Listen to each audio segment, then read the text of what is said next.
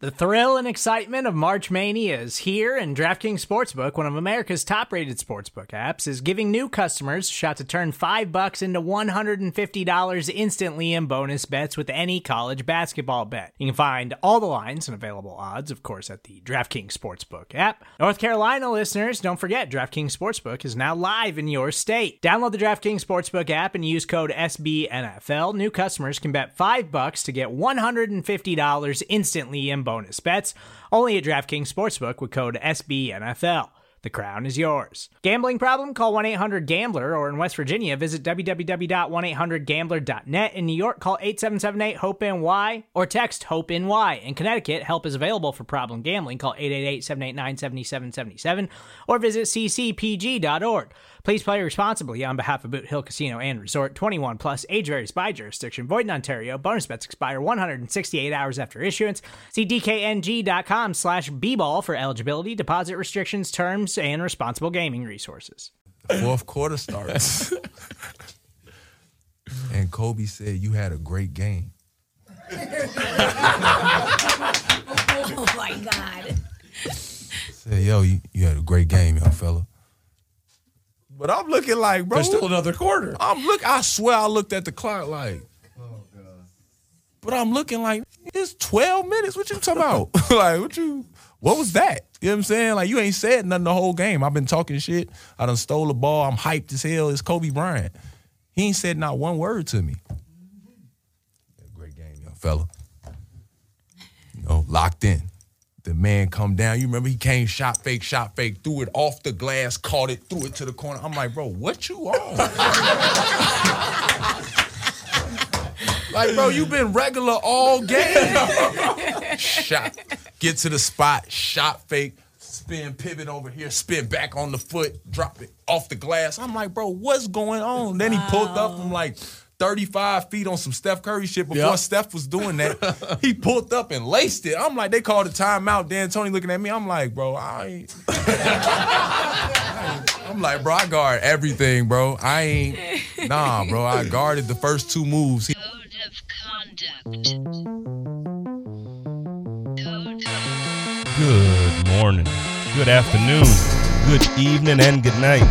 This is the Code of Conduct with the King podcast. I am your host, Jay Spencer King, and I am back. It is January 26th, Tuesday, the one-year anniversary of the greatest Laker of all time and his daughter, amongst others, passing away. A bittersweet week, bittersweet month period for me, feel like, for the rest of my life.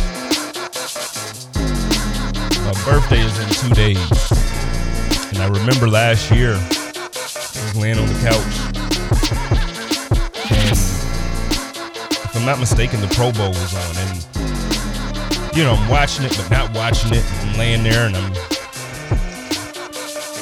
I get the notification across my phone where somebody said, "Rest in peace, Kobe," on Twitter, and I'm like, here we go, somebody killing off one of the greats again, you know, because you always see it, like, somebody's name is trending on Twitter, and then all of a sudden it's like, okay, they're. And I get tired of like the fake reports of people dying. At like whoever thinks that those things are funny, you know, it's like, come on, let's stop. And this one turned out to be true, and it was one of the most, if not the most, heartbreaking moments of my life as a fan of sports in general, but also a Los Angeles Lakers fan and as a Kobe Bryant fan. For a lot of people growing up, obviously Michael Jordan was the guy. I got a chance to watch Jordan play when I was a kid. You know, I was born in 86. He came into the league in 86. So he was great. And in the 90s, when they had that run, he retired after the 96 team. And so I was 10 years old, basically, or 11, by the time that Michael Jordan had won his 6th championship. So I got a chance to watch him, but I was a kid. So it was one of those things where I didn't quite appreciate basketball the way that I do now. So looking back, obviously, I can say Michael Jordan is the greatest. The guy was phenomenal. You know, he did things that nobody else could do at the time. But for my generation, Kobe Bryant was Michael Jordan. I got to see Kobe from the time he came into the league while I was playing in high school and while I was trying, you know, AAU and all these other things. Like, Kobe was the guy that I watched, you know, amongst others, you know, Penny Hardaway. And, you know, there's certain guys that really stand out for me because they're my guys. But Kobe Bryant was my Michael Jordan. You know, he was the greatest basketball player I've seen wear the purple and gold after Magic Johnson, you know. And for that news that day, it was gut punching. It was absolutely heartbreaking. I just wanted to take a quick moment at the beginning of the show to kind of just, you know, remember how great he was and the things that he did. I know that, you know, there were some stains on his career for whatever issues. I see those things come up on days like today when we try to remember him. What I will say is, if you are going to only remember Kobe Bryant for a mistake that he made, as opposed to the hundreds and thousands of beautiful gestures, and then not even that, the man that he grew into. I'm sorry if you can't see it and realize how amazingly beautiful of a guy this man was. Women's basketball everywhere should extend a huge thank you to Kobe Bryant. Basketball in general, everywhere. Basketball fans. It doesn't matter if you're a Celtics fan and you don't like Kobe. You didn't like the Lakers. It doesn't matter if you're a Suns fan and we broke your hearts in the Eastern, you know, or the Western playoffs. It doesn't matter if you're a Spurs fan and the battles between Tim Duncan and Kobe Bryant, you know, it was like every other year, one of those two teams were winning the championship. So I get the competitive nature of it. But Kobe Bryant, man. Rest in peace to Kobe and Gianna Bryant and the others who passed away tragically a year ago on that helicopter. But, all right, I'm getting emotional, so let me move forward here. How are we feeling, Bills fans? How are we feeling? I've had a day now to mourn and grieve, and now I'm starting to get back to, I guess, what normal could feel like. It's still something that is kind of unbelievable for me to really think that we're not in it anymore. Like, we're not playing in 2 weeks. Hats off to the Kansas City Chiefs. Hats off to Patrick Mahomes. He is phenomenal. He is absolutely phenomenal. And all the talk about the turf toe, all the talk about the concussion, you know, it didn't matter. There is a reason why this game turned out the way that it did. We are fully able to see what that gap is. And as great as the Buffalo Bills played this season, and as awesome as Josh Allen has been, and he is awesome, believe me, Bills fans, we're arriving. This is not the end. So I understand the heartbreak. I understand the pain. I was with it. You heard my show that I released yesterday. You heard the pain. But we're arriving. We are here. We're showing up to the party, and we're getting comfortable. So you have that to look forward to. But there is a gap. And Tre'Davious White, Josh Allen, Coach McDermott, all of them made reference to it. Going forward, it's about beating the Chiefs. This offseason is about getting to that point as a roster, as a player, as a coach. The Kansas City Chiefs are not going to be your Achilles heel anymore. This is what this year is about. Hats off to the Kansas City Chiefs. Hats off to that defense. That defense played an exceptional game. Exceptional game. The Buffalo Bills had a great year. Kim and Terry Pagula have a ton of things to be proud of. Brandon Bean did a phenomenal job this year, and I believe he should be GM of the year. And if he's not GM of the year, he's robbed. Sean McDermott should be coach of the year. If he's not coach of the year, he's robbed. Josh Allen should not be the MVP, but if there's anybody who has improved more than Josh Allen, point me in this direction. And I don't mean just quarterback play. Anybody in the league. I think the only person in the league other than Josh Allen who has improved this much or better has been Corey Bojorquez. But I'm going to give it to the quarterback 10 times out of 10 over the punter. But Corey Bojorquez has completely turned this thing around, and he's done things that, you know, the way he was, you know, Joe and I joke about it all the time. That's why he has the jersey. He would punt, shank it off the side of his foot. He would then come out and have a bomb, but then he would do something else, and it was just a horrible kick. This year, Corey Bojorquez is one of the top 5 punters in the league. Granted, the sample size was smaller than a lot of others. We had less punts than we had touchdowns this year. Phenomenal stat. Phenomenal stat. But for those 49 punts, he did his job. Corey Bojorquez did his job. So, Bills fans, we have a lot to look back over and be proud of for the year. You know, Sunday night directly after the game, I know, you know, on Twitter, like, people were trying to get me to be logical. It's like, look, let me hurt, man. Let me hurt. I texted Joe this morning, and, you know, he texted me to tell me, great show yesterday. He could feel the pain and the emotion. And I'm like, yeah, man, that thing hurt. And he's like, man, it still hurts. Still. And he's right. It still hurts. But let's think about all of the hope that they gave us this year, in a year where, you know, at least for me, it wasn't much to hope for.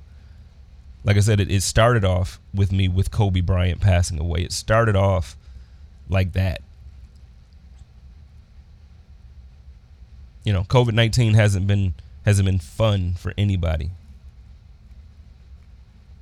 And I won't go down that speech again. I already, you know, gave my emotions and feelings and thoughts about that. But, man, 2020 was not a year that the United States could look back on and say, oh, that was the best. It was the worst. We lived through a pandemic. We lived through so many beloved people passing away. We lived through just sickness from just everywhere. The amount of people who passed away from COVID-19 last year, my heart goes out to the families of everyone. There is a lot of people who passed away who otherwise would not have passed away if not for a virus. Think about that. It was a rough year, man. It was a rough year. And our Buffalo Bills gave us something to smile about every week. Every single week. This has been the happiest season for me, obviously. But the talks in the morning at work on Monday mornings felt so much better when you win. When the Bills win and it's victory Monday, and we had 13 of them this year, 13 out of 16 weeks, we had victory Mondays. And it was easy for me to get on here and say, good morning, good afternoon, good evening, and good night. And I had the best amount of energy because the Bills gave us hope and they gave us that energy. So don't look at this season as a failure. Don't look at it as anything other than a success that ended in a way that we didn't want it to end. It's heartbreaking, but it's a success. We made it to the AFC Conference Championship. We made it. We're here. Bills fans, the last 2 decades are done. They're gone. They are gone. At the end of the show, I asked Sal Capaccio, hey, if you could give a message to Bills fans right now, what would it be? And he gave a very good message, very similar to the one that I'm kind of giving right now. But the biggest part of that message that I would like to give is that you do not have to feel like you're in an abusive relationship with your team anymore. You can let go of the painful memories. And maybe not let go of the memories, because they're memories. We had a ton of good times in those dark times. But you can give up and let go of the pain associated with those memories. The future is bright. This Buffalo Bills team looks good, and they will for the foreseeable future. I have a jam-packed show today. I'm going to get right into it. I know I spoke a little bit longer than I intended to, but I wanted to give some respect to Kobe Bryant and Gianna Bryant and the others who passed away. And, you know, and then also I did want to just reflect on the season briefly. But today I am excited. I have a very, very good show. I have Mr. Steve Christie, the Buffalo Bills all-time leader in points scored. And then directly following him, I have the one and only Mr. Sal Capaccio joining me from WGR 550, the Buffalo Bills beat and sideline reporter. It is a great show.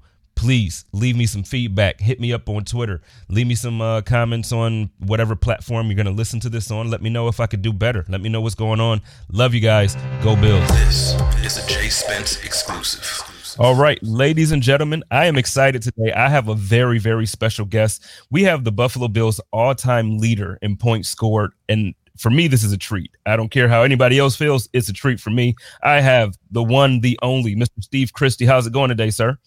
Good. How are you? Man, I can't. Well, I can complain, and I probably will today. I was going to say I can't complain, but we're fresh off the heels of our Buffalo Bills, you know, losing to the Kansas City Chiefs in the AFC Championship. At first thoughts, what are your feelings? How do you feel? You know, where do you stand? I think I'm like the rest of the Bills Mafia, you know, the fan base for Buffalo. I'm down. I'm pretty down about it. I knew it was going to be a tough task going to Arrowhead and taking on the former champs. And, man, I'll tell you, after watching that, though, they have a great shot at repeating. And as we all know how hard that is. But then looking ahead, you know, where I'm living down in Florida here, just south of Tampa. So we've obviously been inundated with Buccaneers, and obviously a lot of talk about Tom Brady and everyone else. And man, it's been exciting from that point of view. But disappointed that our Bills aren't going to be coming down here.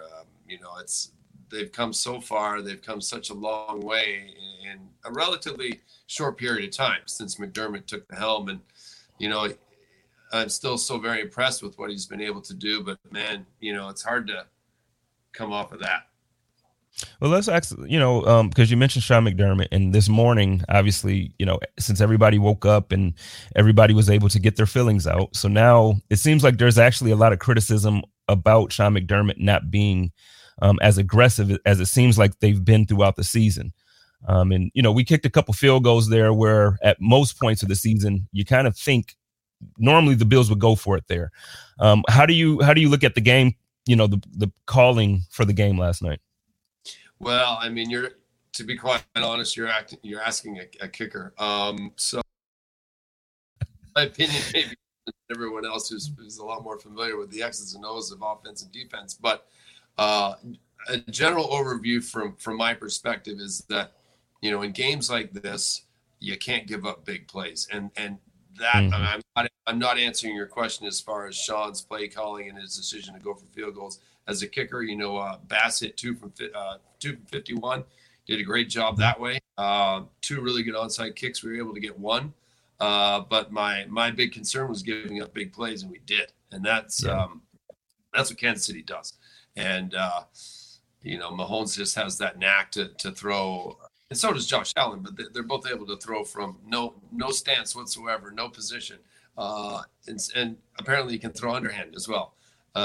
You know, he brought everything, and he showed a lot, and he showed why he was the MVP last year. So, you know, but we didn't avoid the big plays. And you know, unfortunately, when it comes to big playoff games like this, all three phases have to be sound. And, you know, it was a tough loss. And, you know, we gave up quite a few points, and I think it's hard to catch up. And I think what we gave up 21 points in one quarter. That right. I think that's an issue. That's hard to overcome when before that we were in the game. We were actually leading. So, I mean, that's how quickly these games can change. And these playoff games, as you know, things happen quickly. And like I said, 21 points in one quarter, that's tough. That's tough to overcome.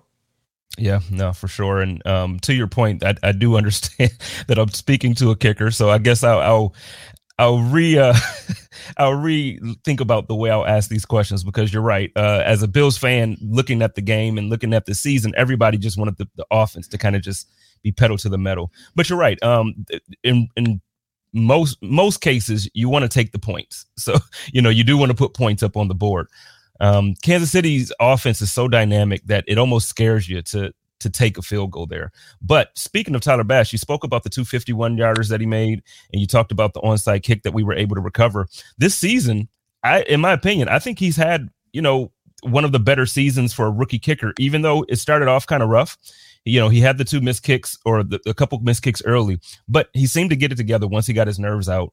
To me, it looks like we have our kicker for the foreseeable future. How do you feel about Tyler Bass?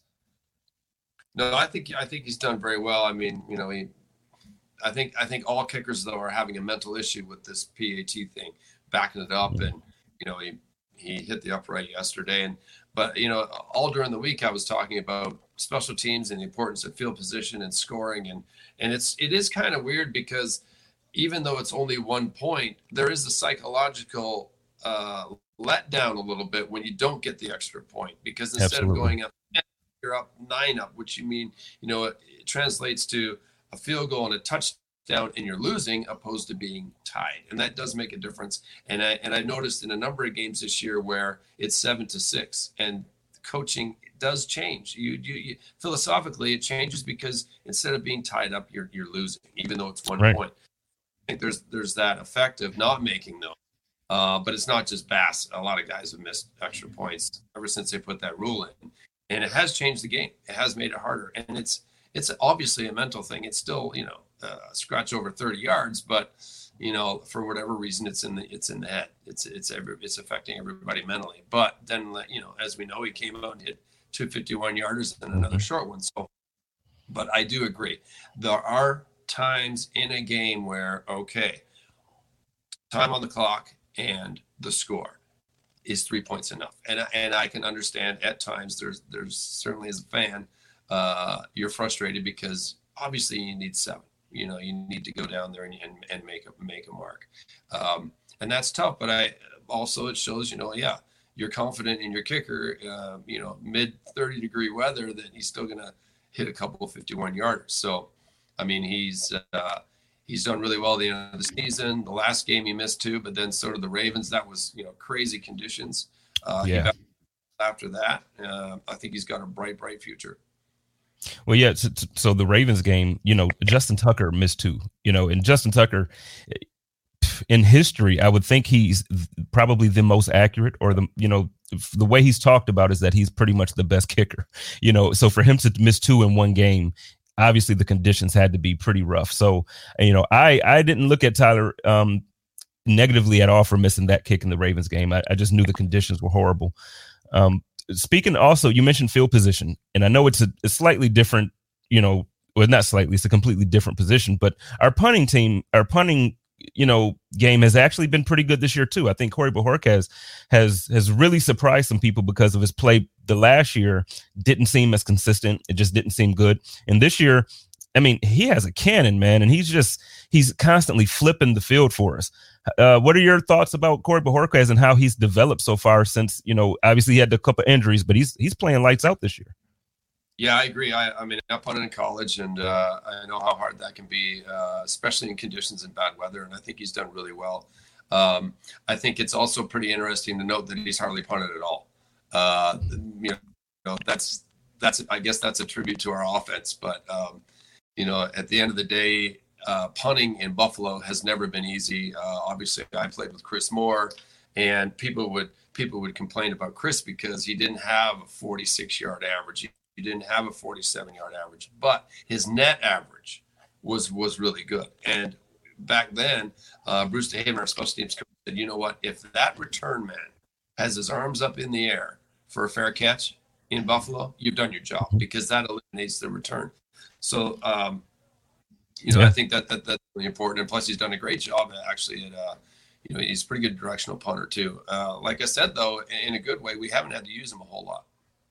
Yeah, no, it's been refreshing and weird. I think for the season, I read a stat earlier that said that Josh had a total of 50 touchdowns for the entire season, and then I think he punted 49 times. So that's an amazing stat in itself, you know, that we've had more touchdowns than we have punts. I was, while you were speaking, I was actually reading some of your just some of your history as well, your background. I didn't realize that the kick that you made in the Super Bowl was actually the longest field goal ever. Do you have any memories of that? Like, I'm sure you remember it, but I mean, like, can you walk us through? I did not know that. That's actually a very interesting stat for me right now. Yeah, it was one of those deals where we're on the sideline, and when it comes to fourth down, I'm always standing next to Marv Levy or Bruce DeHaven, whoever the coach is, and I'm kind of waiting, hey, what's the call? And I know Marv was thinking about it. You know, he has that split second of, okay, do we go for it or do we kick it? And Chris Moore, he's like, he's got it. He's got it. Chris always said that. Yeah, Steve's got it. He's got it. And I'm like, but Chris wasn't even my holder then. Frank Reich was, you know. Chris wasn't even coming out on the field. I'm like, I'm in. So we get out there, and it's weird because, you know, it is a longer kick. It was 54, but, you know, for whatever reason, when I lined up out there, Frank was already down on the spot. And as I backed up, and I looked up and I went, man, this seems to be a pretty long way. I better really give it what I have. And it was a small consolation. Obviously, it's all about winning the game, but it was nice to get that one through. At the time, it gave us a bit of a lift. Yeah. Yeah. So speaking of those memories of the Super Bowl and everything, what about this season from this year's Buffalo Bills, what reminded you of, you know, what you were able to experience with the team when you made it to the Super Bowl, or just if there's anything that reminds you, you know? Oh, just the fans and the excitement in the whole area, and not just in Western New York, but in Southern Ontario. I mean, the whole Bills Mafia all over the place. There are Bills fans down here in Florida. Last night we went to a place and it was full of Bills fans. We're international. And I think just the similarity was how excited everybody was, just so behind the team and uplifted. And I think it was a great time now with COVID and everything else going on politically in the country. It was something to take everyone away from that and to say, hey, look, you know, this is something that we all get behind together. And albeit, I think it's a shame that the players didn't get experience, you know, playing in Orchard Park with a full house, especially during the playoffs, because it's mayhem. It's unbelievable. But other than that, I mean, the similarity is the fact that everyone, you know, really backing the team and have something. And next year, nothing's going to change. I think that team's just going to keep getting better. And that fan support's going to be there. Yeah, and we're going to be back. You know, we're going to be. I don't want to sit here and call it like we're going to make it to 4 in a row like we did in the 90s. But no, we'll definitely be back. This team has I believe in what Brandon Bean and what Sean McDermott are doing. I think that they have a good plan, and you know, for the team to be where we are now as opposed to where we were 4 years ago, you know, it's absolutely amazing how quickly this team has turned around. I mentioned on an earlier pod that, you know, previously Buffalo used to be looked at as kind of like, you know, it's the end of your career for most guys, or, you know, it's a punishment to be traded there or anything like that. Now it's a preferred destination. What do you think, or who do you think, or what type of position do you feel like we need to target going forward after watching the game and seeing how it went through? What steps do you think Brandon Bean needs to take to improve in order for us to take that next step? You know, I think it's interesting what you're saying about players not wanting to come to Buffalo, because, I mean, I left the Buccaneers to come up to Buffalo back in the early 90s. Now, of course, from Buccaneer team than what we're seeing now. I think with free agency and some of the players that are available, obviously with the cap, you have to consider the funds available. But I'm always a firm believer in depth. I mean, because you just can't control injuries and injury situations. Picking up Diggs was a fantastic signing. You know, Hyde a couple years back, picking him. I mean, they've made some great choices in the free agent market, and I think they have to continue to do that. For me, it's all about depth and continuing to improve the first stringers. You know, everybody has to get better, and you know, of a professional thing where, you know, it's weird because with a professional football team, you only have one kicker on the roster usually and one punter, but you also know there's 10 guys behind you that, you know, they'll take your job in a second. Mm-hmm. Well, there's that professional, but also as far as once your team is, then it's all about what Kansas City, and how do we get better as a team collectively? How do we come back and say, you know what, we've learned from this. We're not going to let it happen again.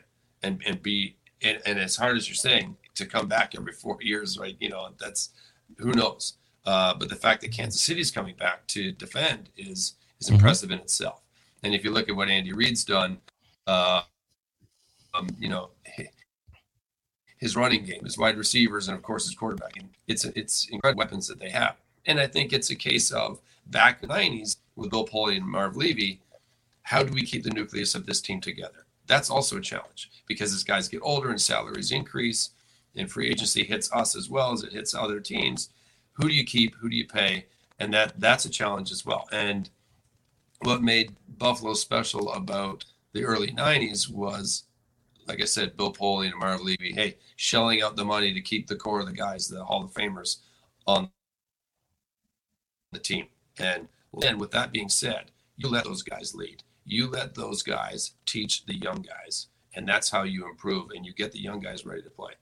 And then, you know, that's where the depth comes in. And the other thing with that being said is a lot of these guys that were star performers as a linebacker or a corner or a wideout in college may not start right away. So their opportunity to play and shine is on special teams, and that is also very, very important. The better you do there, the more respect you get from the coaching staff and your teammates, but also it gets you used to being a pro, playing in front of the fans and doing it for a living, whether, you know, hey, you maybe just be covering kicks your first year, but a couple of years from then, you know, you may be starting as a wideout or, you know, a corner or a linebacker. I mean, it's that progression too is very important. So, I mean, when I look at free agents and drafting, everybody says, okay, you always look for the, you know, the big name guys, fine. But then you've also got what I call, like in hockey, you've got the grinders. They may not be superstars, but you need them to be out there to make the team work. And that's important too.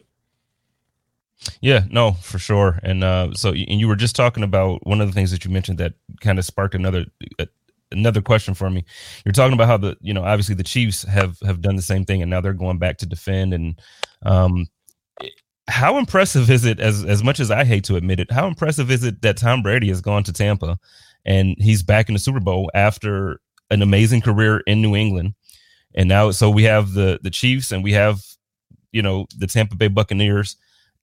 Tom Brady's incredible. As much as I don't want to admit that, he's incredible. What are your thoughts about this upcoming Super Bowl? Well, you know, we were always hoping once the playoff situation sort of revealed to us that we were pulling for a Bills-Bucks Super Bowl.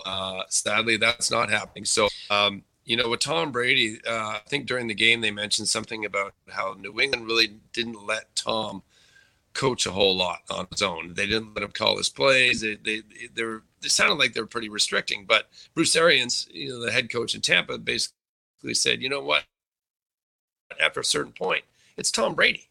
You know, what he wants to do. And I think paid dividends. Now, the other thing I couldn't help but noticing is that, you know, Tampa's look really, really good, look really strong, but they are going to be tested against Kansas City. But it also told me that Tampa had a pretty decent team. They were just missing a couple of elements, one of them being arguably the greatest of all time. Love him or hate him, look what he's done. I mean, it's incredible how many championships he's been in, how many Super Bowl appearances. He knows how to win, and, you know, I think it's going to be a close game. I hope it's going to be a good game. But I don't have this week. I'm not predicting. Last week I predicted the Bills winning, and I was pretty far off. So I'm going to keep quiet on that one. All right. Yeah. Before we started recording, I told you what my prediction was too. So I think I'm gonna hold off on making a prediction because I was wrong too. So, but. Hey, before I let you get out of here, man, is there any charity or anything that you're, you know, connected to that you want to take this moment to let everybody know about? Or is there anything that you have going on that we could kind of support you and help push?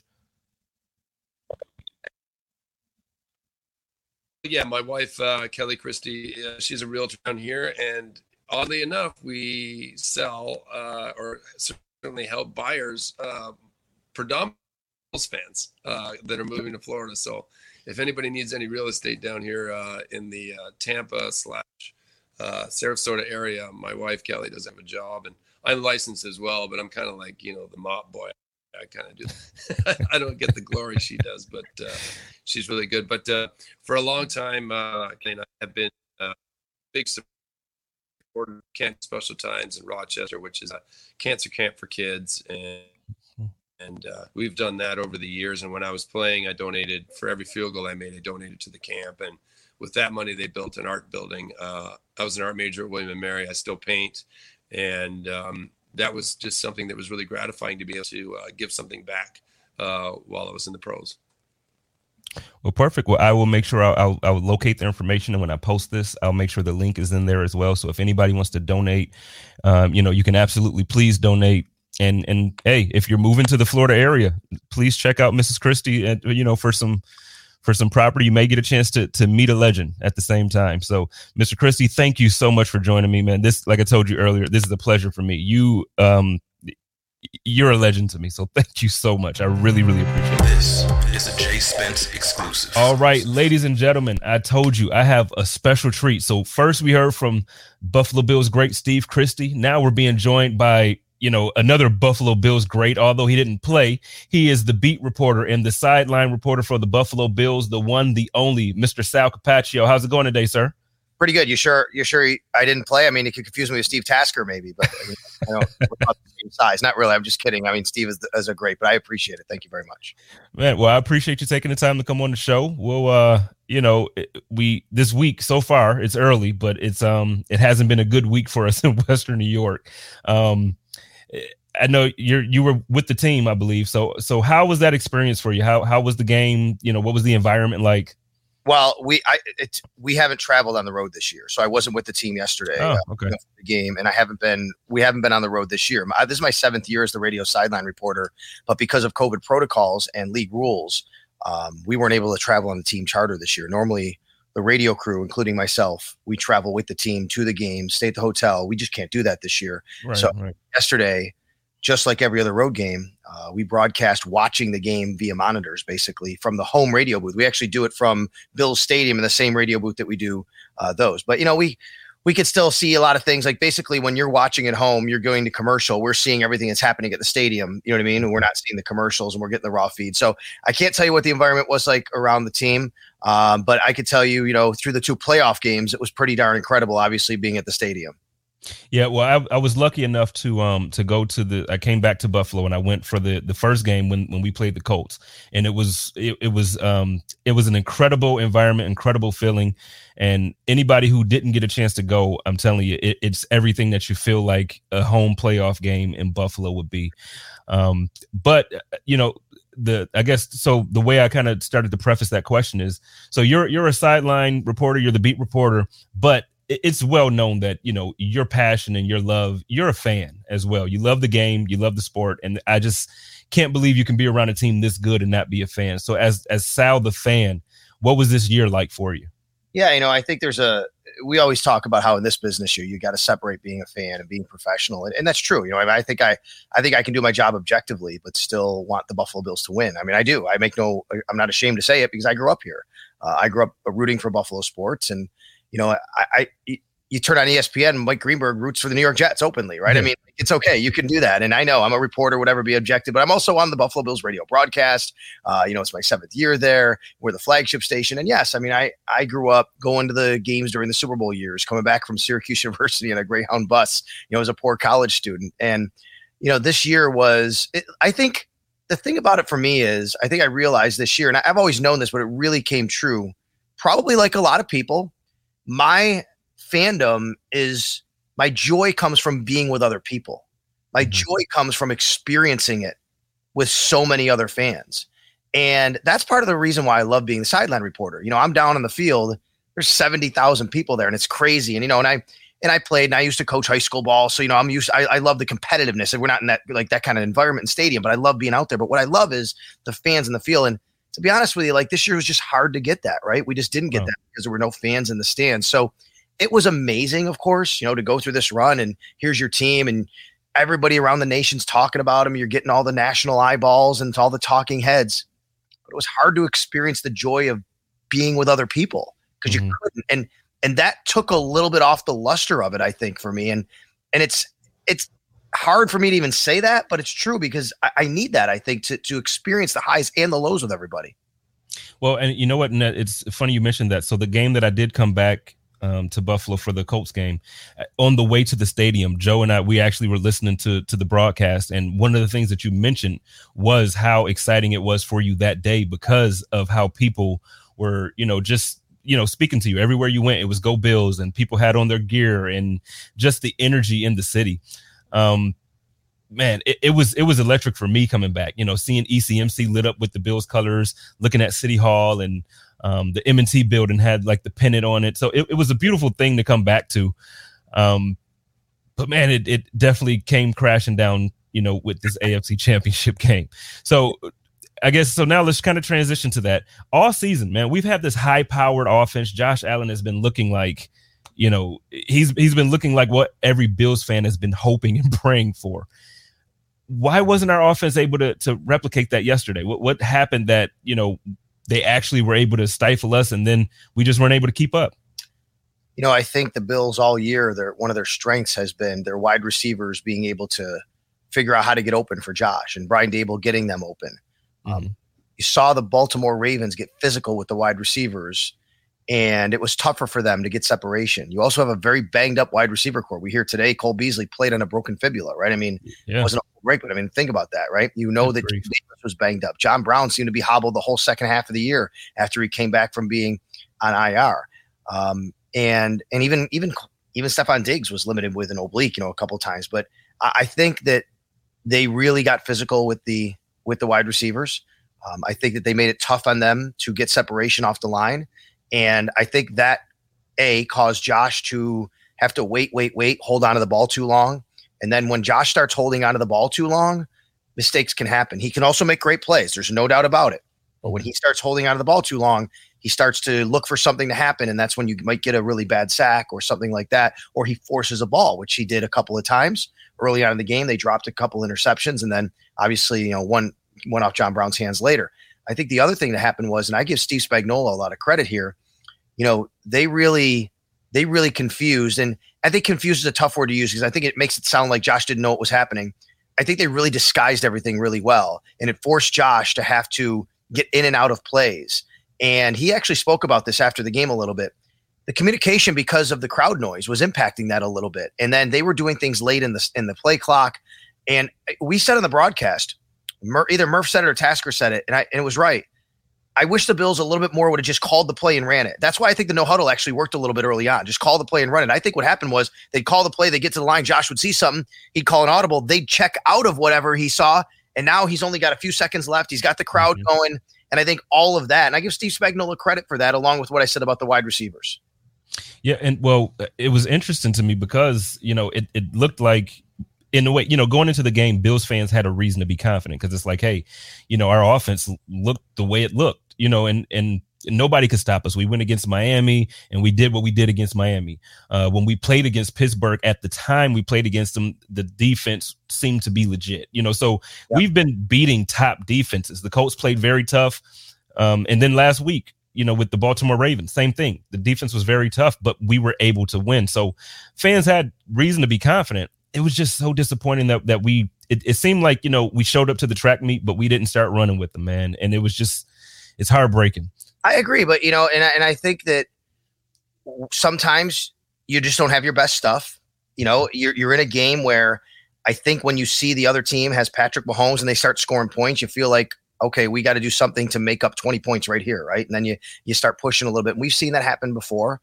You know, but give them credit. They're a really good team. I think it showed that there's still a gap between the Kansas City Chiefs and the Buffalo Bills.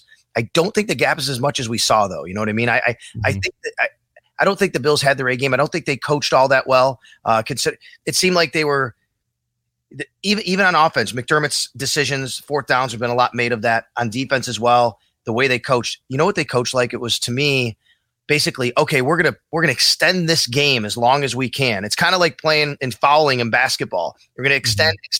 At some point, we're gonna get a turnover. And at some point, we're gonna make a big play, and that's gonna change the game. But until then, let's just keep doing what we're doing and not be that aggressive and not go for it. And I think that's kind of out of character for the Bills. They've been very aggressive on offense all year, and they've been really aggressive on defense actually for the better part of the last, you know, half of the season. And that's why they were making a lot of plays as well.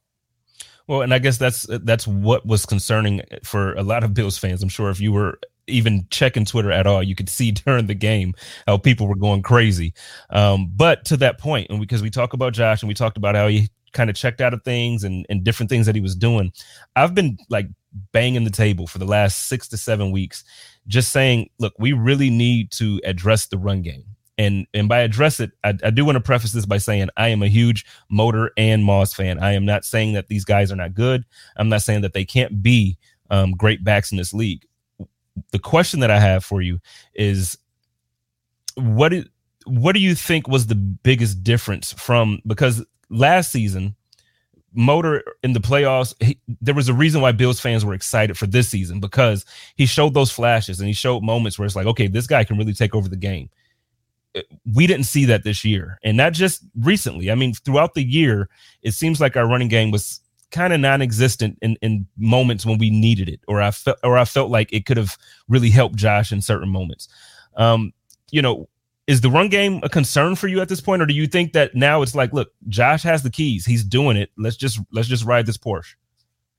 It's not a concern enough for me to say like they need to go spend some assets on, you know, a big running back or a really high draft pick or something. Do they need to be better? Absolutely.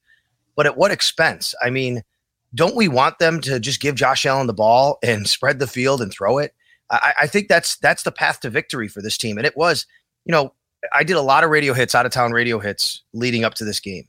And people ask pretty much the same question. A lot of times they'd say, is the run game good enough? Can they still win without it? My response was generally, they've won 15 games playing like this. Now I know, you know, you lost one and you'd like to have a better running game, but this is who they are. And in the NFL in 2021, that's how teams pretty much win. Look at the teams that are, now I get it, Cleveland is an exception. You know, they run really well. There are teams that run really well that can win, but look at the teams that invest in running backs and high picks and pay a lot of dollars. Those aren't the teams that are winning. It's the teams, the four best quarterbacks this year were in the Final Four, right? And this is how you win now.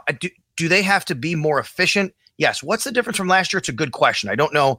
I would say that though they've shifted so much to a pass-first offense that, you know how it is in sports a lot of times. Like that's what they do now. So if you try and do something else and be really good at it, you're probably not going to be as good at it. You know, like I'm a Syracuse basketball fan. They run the 2-3 zone. If they ever tried to play man-to-man, they'd be horrible, right? Because they just don't work on it. You know what I mean? So yes. Do they need to be better? I think so. I also think that they've been built to be more of a passing team. They're built, their offensive line, their strength is athleticism. Their strength is pass blocking more than it is run blocking. John Feliciano, of course, helps out in that regard. So I'd like to see a better run game next year. I have faith in these two guys and that Brian Daboll will go and figure out better ways to do that. Maybe it's something on the offensive line. Maybe it's scheme. Maybe, you know, I hate to say this, and I don't think it's the answer. They didn't have a fullback this year either. You know, but maybe once in a while you put someone back there that can be a little bit more of a threat to, you know, block and do something. I also think the big thing here is, I know this is a long-winded answer. I think they need more speed in the backfield. I think more speed would help. There were a couple times where it seemed like this year Devin Singletary had a chance to bust one and he didn't. If he just hits the hole a little harder or gets to the second level a little bit quicker, or Zach Moss for that matter. Yeah, no, absolutely. And trust me, it's okay with the long-winded answers. This is perfectly fine. But to your point about Josh and the way like now the league is set up to win passing and throwing the ball like that, there's been also some rumblings about Josh heading into the offseason now that the Buffalo Bills are going to be looking at probably extending him earlier than what most teams do on their rookie quarterback contracts. We still have the ability to you know, exercise that fifth-year option. They have the franchise tag. If that, you know, do you anticipate us really giving him an extension this summer, or do you think we're actually going to be a little more patient with that? So the fifth-year option gets extended in May, and they could do both, right? You just you give the fifth-year option, and then eventually you extend him, which is what they did for Tre'Davious White, essentially. Mm-hmm. And I think that's kind of the model for this. I think he probably gets an extension this summer, but I don't know if it kicks in necessarily this coming year. You know what I mean? And that's kind of what the Chiefs did with Patrick Mahomes too. They really didn't. And the Bills did with Tre'Davious White. Tre'Davious White, you know, he's even, most of his money doesn't even kick in until after the fifth year option, which is insane. He's got some that's happening in the fifth year. But with Josh, I think you'll probably see him get his extension because let's remember, it's not just up to the Bills. It's up to Josh Allen and his agent. And, you know, if Josh Allen's agent says, look, I mean, my guy's done everything. He's MVP, you know, runner-up or third in the voting or whatever, and he wants some security. He wants you to reward him. You know, he could, I don't think he would, he could make it messy if they don't. So I think that there's probably got to be some sort of understanding of, well, here's where the cap is. This is what we can do, but we also know that, you know, we want to get this done. So to me, it's, you give them the extension this summer, but you don't give them all the money yet, and you have to wait another year or so for most of that to kick in. Gotcha. And I mean, in my estimation, I would do it the moment that you're able to. I would do it for different reasons. But the one thing that I think about, for instance, with Tre'Davious White, when we extended him, the money looked big. You know, it looks like, man, you're going to give him that much money. But the market goes up every single year. So if we would have waited to extend Trey next summer or the summer after, you know, I just can't imagine what that contract would have looked like, as opposed to now we have them wrapped up for the foreseeable future on a deal that will end up being team friendly. So I kind of want to do that same thing with Josh. Yeah. And that's what they did, right? I mean, they basically said, because the money looks big, but by the time you actually pay him, he's actually going to be probably about the fifth or sixth at best, you know, paid corner. Whereas, you know, within 24, 48 hours, he was like number 3 anyway on the list. But if the money doesn't kick in for a while, he's going to be down the list. And same thing with Mahomes. You know, they gave Mahomes the extension. He doesn't get all that money. Didn't really kick in when they gave him the extension. I think the same thing's going to happen with Josh. You're hearing the same thing tonight about, you know, Lamar Jackson. Their GM has come out and basically said, you know, he deserves it. So I think when these quarterbacks now show that they are their franchise quarterbacks, they're going to get their money in their third year. I think that's going to be the new model here. Yeah, and it's smart. It's absolutely smart. So, so now, okay, so we're talking about rookie deals and we're talking about all this stuff. For the first time in my adult lifestyle, this is amazing to me. The Buffalo Bills are drafting in the bottom 4 of the first in my entire adult life. Now, when I was a kid, obviously we went to the Super Bowl and all that stuff, but I wasn't really into football as a kid. You know, I liked it, but I wasn't into it like this. Yeah. So now, for the first time, I think we're 30 or maybe 29. We're going to be drafting 30. What area do you see? And I know Brandon Bean is very, very firm about drafting best player available and not drafting for need. But hypothetically, if there was a position of need that you would say, you know what, we really should be taking a look at this position group, where would you think I should, pay my attention to the system film this year? So if you asked me this question a year ago, I would have said, you know, they probably need another wide receiver. And then they go trade for Stephon Diggs, right? Same thing 2 years ago, and then they signed Cole Beasley and John Brown. So obviously you have to think about free agency first. I think free agency changes the equation completely on this. We don't know where it's going to go. So I'll answer this as, you know, where they can look both, I guess you'd say. And, you know, what position is, as of right now, without knowing what's going to happen in free agency, who they're going to release and re-sign and kind of things like that. I think edge rusher is something that this team needs. I think they need a legitimate pass rusher. The problem is, do you get pass rushers like that just walk in from college football unless they're drafted in the top 5 and you're a Bosa, you know, or you're Chase Young? You don't. So even though they need a guy that every team knows, when you line up on Sunday, we better have a game plan for him on the edge. I don't think you get that guy at 30. I'm not advocating trading up. So to me, you almost have to trade for or sign a guy like that. But I do think that that's a need. And if there is a guy like that, and they did draft AJ Epinesa last year, I don't think he's quite, you know, the pass rusher. He's, to me, more of a edge setter with a little bit of pass rush mixed in. I'd say that is one area to look. I think tight end is an area. This is not a knock on Dawson Knox. I like Dawson Knox, but you saw what a guy like Travis Kelce could do, right? I mean, we all saw, you see what a Darren Waller does. Travis Kelce, he's a unicorn. I mean, he's going to the Hall of Fame someday. We know these guys don't fall off trees. Neither do Darren Wallers. They got that was a really nice pickup by then. Obviously, you know, he was on a practice squad and things like that. But I do think, though, that there's something to be said for having more versatility and speed at the position. Dawson Knox can be a matchup, but he's not an overwhelming, like, oh my God, like this guy. When you go to a game against the Chiefs, despite having Tyreek Hill and Mecole Hardman, sometimes Sammy Watkins, you still better defend Travis Kelce, right? You better. Raiders, you have to defend Darren Waller. When you go against Miami, you know where Mike Gesicki is. You know they're going to be looking for him. These are good players. So again, I don't want it to be a knock on Dawson Knox, even though it's going to sound like it. I like Dawson Knox, the player. I think it's nice that he should be a part of this team going forward. I think that they could use a much bigger threat, especially someone who can really be much more of a speed mismatch at the tight end position. Yeah, I every time I watch the Washington team, I always say, man, Logan Thomas is one that got away from us, man. Like just the way he developed, and I get it, he wasn't the same player back then, and he developed well. But man, if we could have had somebody with his athleticism at that position now, I just think it would have been so much fun with this offense. So, but okay, so you think tight end, and that's the position I want, you know, because to your point, the Travis Kelce's, even the George Kittles of the world, you know, it's like, I know you don't get a top five tight end just every, you know, they're just not out there and available, but just to have somebody that can really be a game breaker for Josh in that position, that safety net, because the way I looked at it before the injury, John Brown actually, to me, he served more of that safety blanket for Josh. He would, you know, always kind of bail him out anytime that Josh would, you know, would run and scramble. It seems like John Brown was the guy that was found prior to his injuries. I'm hoping that we do it, man. Like, I'm hoping we improve, because like you said, the gap isn't as big as it looked. I really do feel like the Buffalo Bills can really, you know, I felt like we should have played better against the Chiefs anyway. Sure. You know, so. And let me say this too, because we don't know how free agency or anything's going to shake out. Like, if you ask me this, maybe at late March, I might say linebacker, right? I don't know what's going to happen with Matt Milano. Mm-hmm.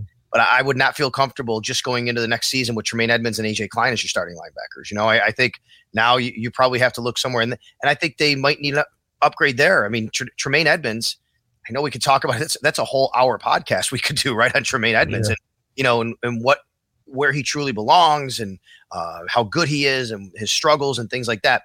Now, if I had to predict where they would draft, I think I would say maybe cornerback. You know, this team loves to get good corners. I think Dane Jackson's going to get a legit shot next year, and he should.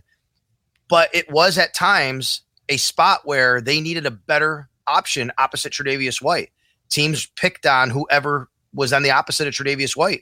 And we know that, you know, because of the way the game is played and teams spreading out, how valuable corners are. So I think if I would predict right now, I'd say don't be surprised if corner is, you know, their top pick. That would be so. I would love to have two great talents on the outside, man. Just what that would do for our defense, because the biggest concern as a fan, you know, to me was the run defense. And I know that Star's coming back. I don't know how much, if I'm being honest, I don't know how much help it really will be. I know he's a big body down there, but when I look back at last year, Star, you know, we still had some times where teams kind of gashed us a little bit with the run. And I remember the Washington game, and Peterson in the first half had like 100 yards on us.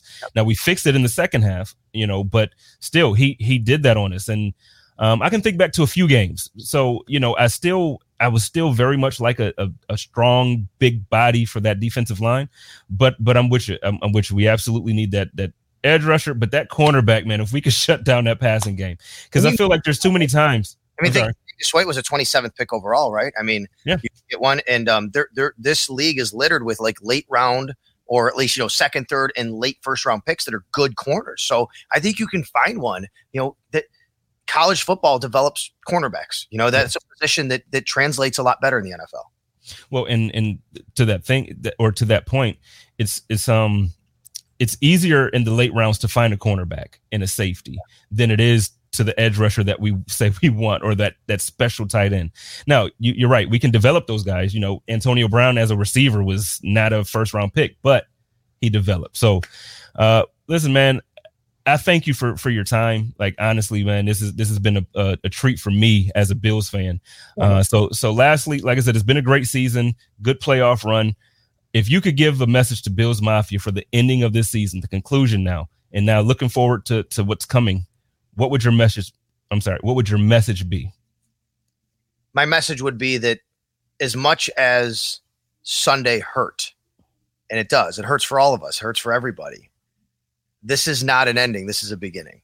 Yeah. And when this whole thing started with COVID and we all knew that we weren't coming to games this year, I know, you know, Bills Mafia people were really upset, and rightfully so. They want to see their team and all that. And, you know, I'm just a generally optimistic person anyway. I'm just a positive guy. Like, that's the way I live my life. Like, why surround yourself with negativity, right? So I would say to people all the time at the beginning of the year, I would say, it really stinks. You're right. But you know what's cool? They're going to be good for a while, and you're going to be able to go back to the stadium to watch when they're good. And I would say, guess what? As it appears right now, we don't know what's going to happen next year, but right now, think about this. It's over. It's done. Let's put ourselves in a positive mindset to say, the next time they play at home, we're all going to be there. You know what I mean? The next home game, it's going to be a packed stadium. So and let's hope that is the case. We don't know that, of course, but I think that's the message I would give people. You said when you were a kid, when you were a little kid, they went to the Super Bowl, right? I mean, like, yep. I don't know how old you were exactly. You can tell me. But well, I was 6. Okay. So this team, I have said this for a while. This team reminds me of the 88 team. The 88 team just burst on the scene and like ramped it up, and we're like, oh my God, these guys are really good. And they went to the AFC Championship game and they lost to the Cincinnati Bengals. Now the next year they went to the divisional round. They lost to the Cleveland Browns. Ronnie Harmon dropped the pass, bickering Bills. I don't want to go through all that again, but then they went to 4 straight Super Bowls. This team reminds me of that. They have, and I'm talking even from the organizational standpoint, like we're like, wow, this guy Bill Polian is really good. He knows how to acquire talent. Yeah. We're like, oh, this guy Marv Levy, like he looks like he knows how to coach, right? He's got everything buttoned up. This team to me is right in that sweet spot where they're about to embark on something really cool. Now, who knows about getting through the Chiefs and all that? And I get it. Like they're going to be the nemesis maybe, but even if you're in the mix every year and we're going to the playoffs and getting to a couple AFC championship games, they'll eventually break through. They'll eventually get one. So I guess my message would be to people just to think about that. Do not look at this as an ending and, oh my gosh, like, you know, be upset that the journey has ended on this remarkable season, which has been. I would say look at it as a beginning to what's going to be a really nice, hopefully, decade of football in Buffalo. We got to get Sal to do some pump up speeches like our guy Cal Brandt did for us, man. That was good there. I know you didn't have the energy, but you got me ready for next season already. So, all right. Why don't you take a quick moment, let everybody know where they can find your work, find your content, and then if there's anything that you got going on that you kind of want us to pay attention to. Yeah, man. At Sal Sports on Twitter, I know that, you know, people say like, oh, puffing chest out, patting himself on the back. I got to say though, I just passed 100,000 followers recently. And I just can't believe that many people would care about what I have to say in 280 characters. You know, I joke my own household doesn't care what I have to say about anything. So, you know, for anybody to do that, that's pretty crazy. I didn't even know what Twitter was when I joined in 2009. I think I did it just to promote a YouTube channel or something. I have no idea and remember that. But Sal Sports on Twitter. And, of course, you know, I'm on WGR. And here's the thing. You know, the season's ending, but my job is the beat reporter. I follow the team year-round. It's not just during football season. So, you know, I'll be on top of everything. I'll be on with Howard and Jeremy in the morning. I'll be on with Chopin the Bulldog in the afternoon. Maybe not as frequently, but pretty much mostly every day. I still fill in. I'm kind of the sixth man off the bench there when they need a guy. So all that kind of stuff, you know, different things pop up from here to there. I'm very much involved with Coaches versus Cancer and the American Cancer Society. Mostly it's during October. But, you know, every once in a while I have something going on. Real Men Wear Pink. You know, I have cameos that I do that people can book. You said get Sal to do a pump-up speech. People do that. They actually book me and they pay me $25 to do a pump-up speech. And then every once in a while I have that money go to some charities and things like that. So just a lot of ways that you can find me out there. And I'm sure that, you know, everybody, it's easy these days to do it if they want. Well, everybody, make sure you go and follow Sal. Go and you know, everybody over there, you know, we got the thing that I love about Buffalo, the community of Buffalo, man. There's so many passionate people and there's so much good content and good people. So, hey, go follow Sal. Go follow all of those guys that he just mentioned. It's a good time to just plug into all of the content that you can. And then, you know, I'm going to make sure I'll post the link to the charity that you just mentioned. I'll make sure that everybody can, if they want to donate or whatever, if they can. And again, so thank you so much for your time. Ladies and gentlemen, the great Sal Capaccio. And you know the drill from me. Take care of each other, love each other, and live in peace. Stay positive and test negative. I love you all. Go Bills.